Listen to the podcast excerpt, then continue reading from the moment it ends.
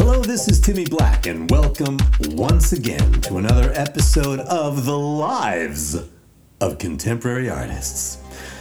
You know, hosting the uh, this um, premier boutique podcast, the, the, the edgiest, trendiest arts podcast in Los Angeles, has appropriately gained for me access to lots of not not only not only interesting and consequential people, but but but important people as well. I mean, folks think that I only hang out with artists and, and people who like to slum around with artists. And it is true, I am a sort of I am a sort of networking magnet. Every, every everybody wants to talk to me. I, I, I'm a magnet for for for every striving, mercenary, al, a, aspirational, marginal artist this side of, of Rome. But but uh, I also know.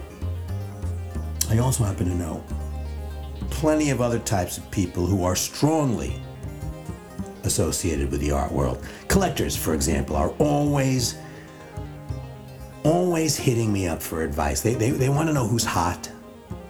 They want to know who's not hot.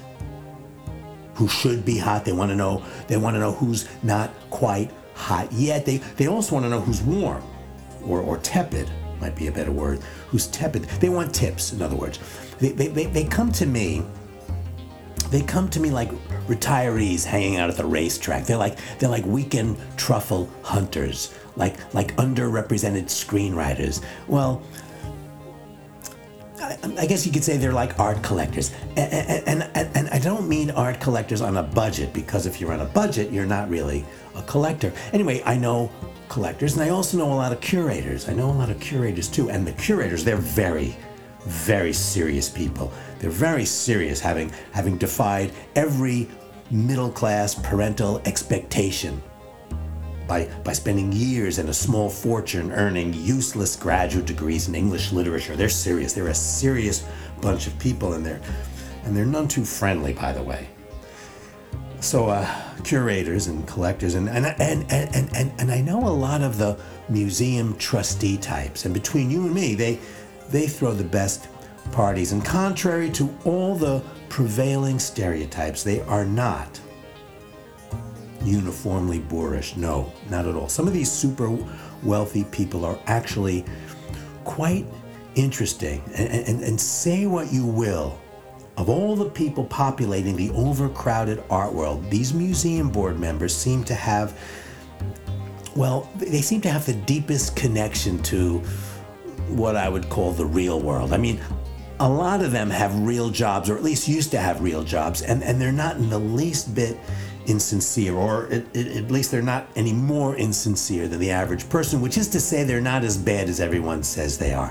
Which brings me to today's topic, today's difficult topic, today's difficult topic, this this topic, this difficult topic. Today, today the podcast will explore the, the, the fuzzy and fraught relationship between art and ethics. Don't be alarmed. It's going to be short, I promise. I'm, I'm I actually I'm almost done, so you can you can check your email later. The day is young. I'm not going to go on forever. Anyway, you you you know, I don't have to tell you this. I don't have to tell you this at all. But artists generally fall on the left side of the political barricades. This is completely normal, and in fact, it's to be expected. I mean, if you're, a, if you're, say, a rapacious capitalist libertarian, you don't exactly go into debt in order to earn an M F A in semiology or performance sculpture or anything like that. But listen, once you leave the Edenic Academy, once you're out of school and you're trying to make rent in some tubercular one-bedroom in Brooklyn, if the opportunity rises where suddenly you're in the business of selling, I don't know, luxury commodities like, say, art, well, I don't know. I don't think virtue and nobility will impel you to vet the ethical bona fides of your customers. Now, in all my, in all my years as a As a hanger-on in this fragmented world of bohemia, I have never heard of an artist checking references in advance of selling out an exhibition. Success, as it is measured in the art world, is always, well, always inextricably linked with commerce.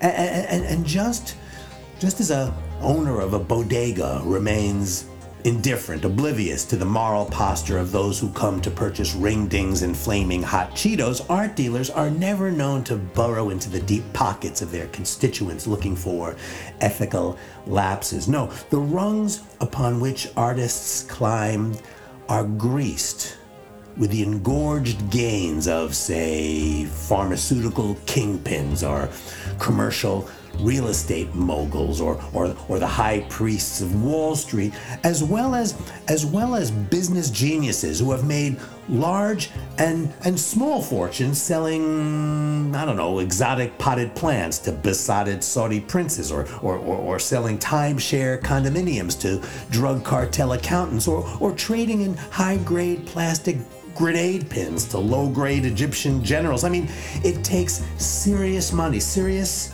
disposable income to cultivate a collection of reformulated dialectical oil paintings and instrumentally irrational works of sculpture made from unlikely yet predictable raw materials culled from hardware stores and yard sales. God bless, God bless these enlightened Mæcenases, without whom there'd be little hope for our gifted and subversive contemporary artists to ever be able to even imagine quitting their day jobs, their their their their their teaching jobs. Imagine, imagine, imagine. Imagine an art world, just for a second, without art art patrons. Imagine the Sistine Chapel without Pope Julius the Second.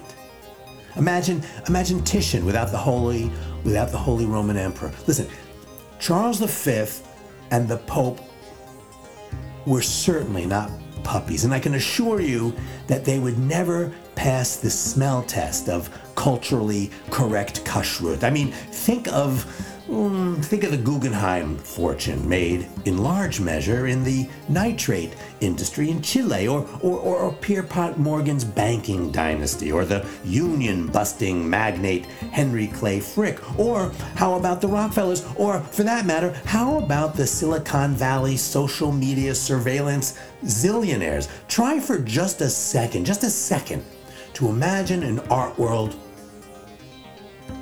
without them. I mean, do you really think that the Whitney Biennial is financed with a bake sale?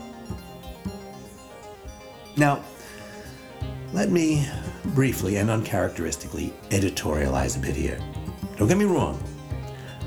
I consider myself sufficiently progressive. I mean, if you talk to my in-laws, they would tell you that Timmy is just left of Vladimir Lenin. But when I see artists trying to purge the board of directors of our major museums of anyone whose profession they find morally repugnant, I tend to cringe. I, I tend to cringe the way one cringes when one sees someone manspreading two and a half seats on a crowded rush hour subway. It sort of, it sort of, it sort of reminds me of the anti-tax, anti-vax, anti-governmental boneheads driving their trailers through our national parks, enjoying a quiet weekend, communing with the pristine, preserved elegance of our collective American landscape. I mean, if you don't like paying taxes, then just pitch a tent in your backyard and pull your kids out of public schools and, and, and defund the police. And if you don't like the business model of the art world, if you plan to limit your collectors to nurses and soccer coaches, well, you you might want to consider another another profession. As for me, I'm perfectly comfortable with compromise.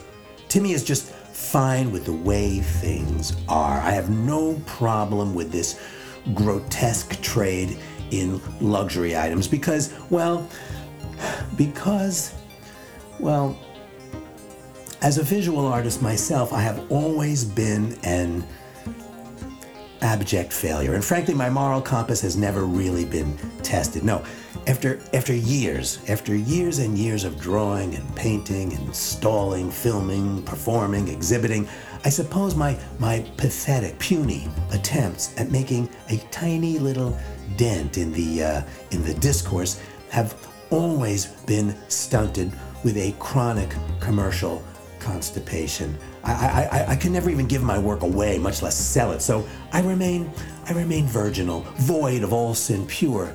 There, there are no Timmy Blacks on the walls and warehouses of arms dealers or pharmaceutical executives, which in the end, I think is a good thing. I think it's a good thing. No, really, this, this complete and decisive professional failure has made me free, free, free, free to act upon my true calling, my, my true destiny, my righteous mission, my righteous mission to be the chronicler and real-time archivist of the lives of contemporary artists.